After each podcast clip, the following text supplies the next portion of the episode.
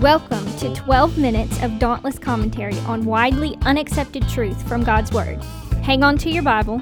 I am Elsie Breeden, and this is Audaciously Unpopular.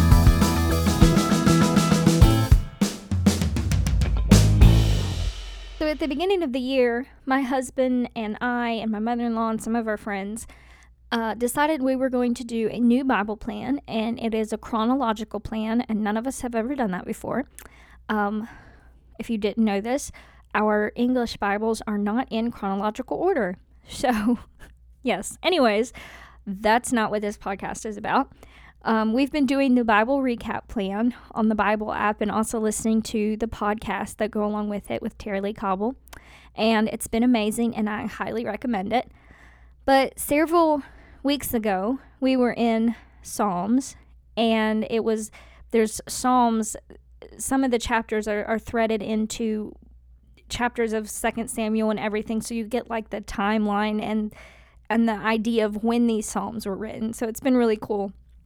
But a couple weeks ago we um, had psalm 99 on our reading plan and it really caught my attention and so i want to share it with you today. Starting in verse 1 it says the lord reigns. Let the people tremble he is enthroned above the cherubim. Let the earth shake. The Lord is great in Zion, and he is exalted above all the peoples. Let them praise your great and awesome name. Holy is he. The strength of the king loves justice. You have established equity. You have executed justice and righteousness in Jacob. Exalt the Lord our God and worship at his footstool. Holy is he. That last verse after after saying all of these great and mighty things about God, about how He is enthroned above all peoples, His name is awesome and great, and He is holy and He is perfect in His ways. It says, exalt Him and worship at His footstool. Don't exalt Him from afar, but come close enough to worship at His feet. And when I heard that verse, I automatically began thinking of in the New Testament when Jesus was came here as God in the flesh, how people worshiped at his feet. There's multiple accounts about a woman who comes to his feet and and washes his feet with her tears and wipes them with her hair and anoints his feet with with precious ointment. You can find that in Luke 7 and in John 20. And you find her giving her worship showing her adoration and her affection at the feet of Jesus. It's like she knew I can get this close. Even though he's holy and he's perfect and he's so much better than me, I still have a place that I can get to and worship at his feet. He's okay with me being this close to him, even though I am a sinner, even though I have really nothing of value, because what I'm about to pour on his feet and what I'm about to offer him in, in anointing and in adoration is not even worthy of who he is. And yet, I can get that close. In Luke 17, we find the story of Jesus encountering the 10 lepers and he tells them, Go your way and show yourself to the priest. And as they go on their way, they are healed. And there is one, just one, who comes back. And where do we find him? At the feet of Jesus, thanking Jesus, worshiping at his feet. And so when I heard that verse in Psalm and I automatically just thought of these of these stories in the New Testament when Jesus was there in the flesh and people found themselves at his feet. They fell at his feet to worship him. And I thought he's wanted that. He's wanted that for all time. God has always wanted people to be that close to him. Yes, he is exalted and he is holy and he is perfect, but there is a place at his feet that we are invited to to worship him, to exalt him, to love on him. We can get close enough to worship him at his feet. There's there's something incredible about that to think that the God of the universe who is perfect and I am not. Yet he has created this place so close to him that I can be there, that I can get there. And so then I start thinking, how long has it been? How long has it been since I've evaluated my position? How long has it been since I've been close enough to worship at His feet? How long has it been since I've pushed everything aside and went boldly before the throne of grace, as it says in Hebrews chapter 4? How long has it been since I was bold enough to leave my seat at Sunday morning service and run to the altar and worship at His feet? How long has it been since I've just gotten quiet in a room all by myself for no other purpose than to sit at the feet of my Savior and worship Him? How long has it been?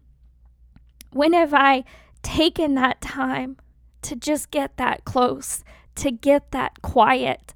That's a hard thing to do sometimes with everything clamoring for our attention and, and money and jobs and school and family and church and everything in this world that just every every practical part of our daily lives it's always needing attention. And then if we're not careful even when it is quiet, we find ourselves turning on the radio or turning on a, a TV show or turning on something to fill that quiet. So, how long has it been since I left the nine of my friends that I've been with all of this time, like that Samaritan leper, and return to worship? At the feet of Jesus. How long has it been since I decided that my adoration for Jesus needed to be shown, even if everyone in the room was judgmental. Like the woman who who anointed the feet of Jesus, everyone in the room where she was said, "What in the world is this woman doing? Why is she that close to Jesus? Does Jesus not understand who she is?" But she did it anyways. In spite of the murmurings, in spite of the judgments, she said, "I'm going to worship at the feet of Jesus." This is where I want to be.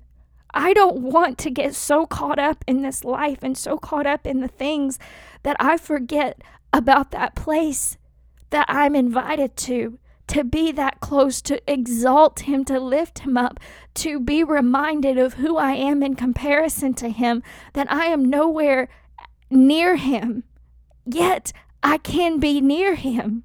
I will never be perfect. I will never have my own righteousness. The only righteousness that I have is filthy rags, and He imparts His righteousness to me. I owe everything that I am to Him. But how long has it been since I just sat at His feet and loved on Him?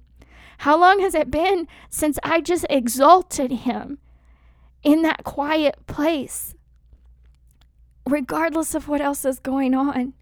How long has it been since I got up from my seat and went to Him.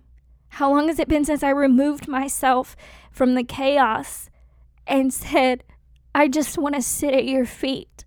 I want to learn of you. I want to worship you. I want to sit in this place of, of quiet remembrance of what you've done for me. How long has it been? In Luke chapter 10, verses 38 through 42, we find a story and it says, Now as they were traveling along, this is Jesus and his disciples. Jesus entered a village, and a woman named Martha welcomed him into her home.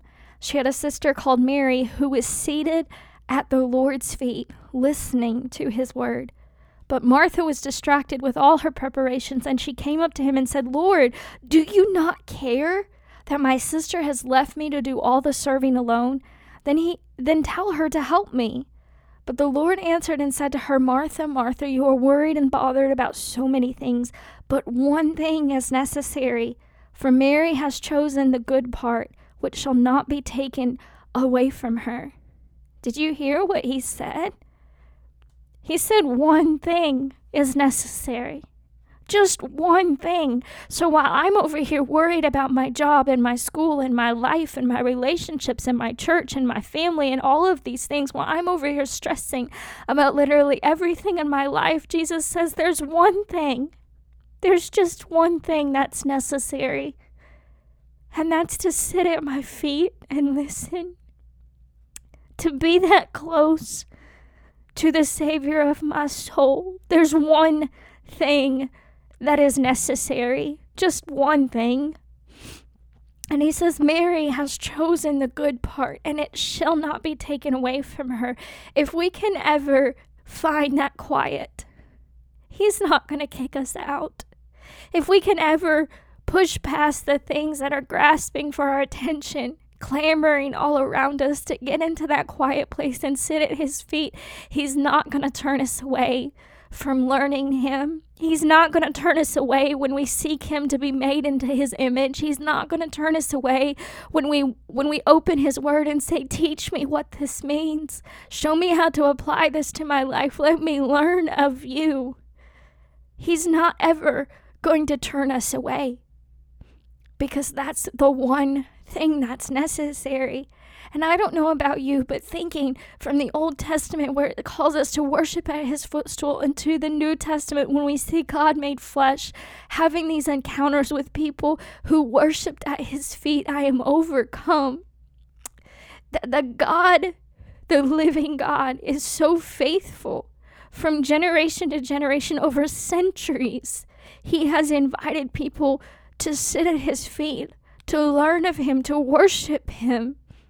And that just overcomes me with conviction, but it also overcomes me with a desire to get out of the place that I am and to find where He is, to sit at His feet, and to make that a daily occurrence, to make that something that I go after with all of my heart, that I pursue consistently, because that is the one thing that is necessary.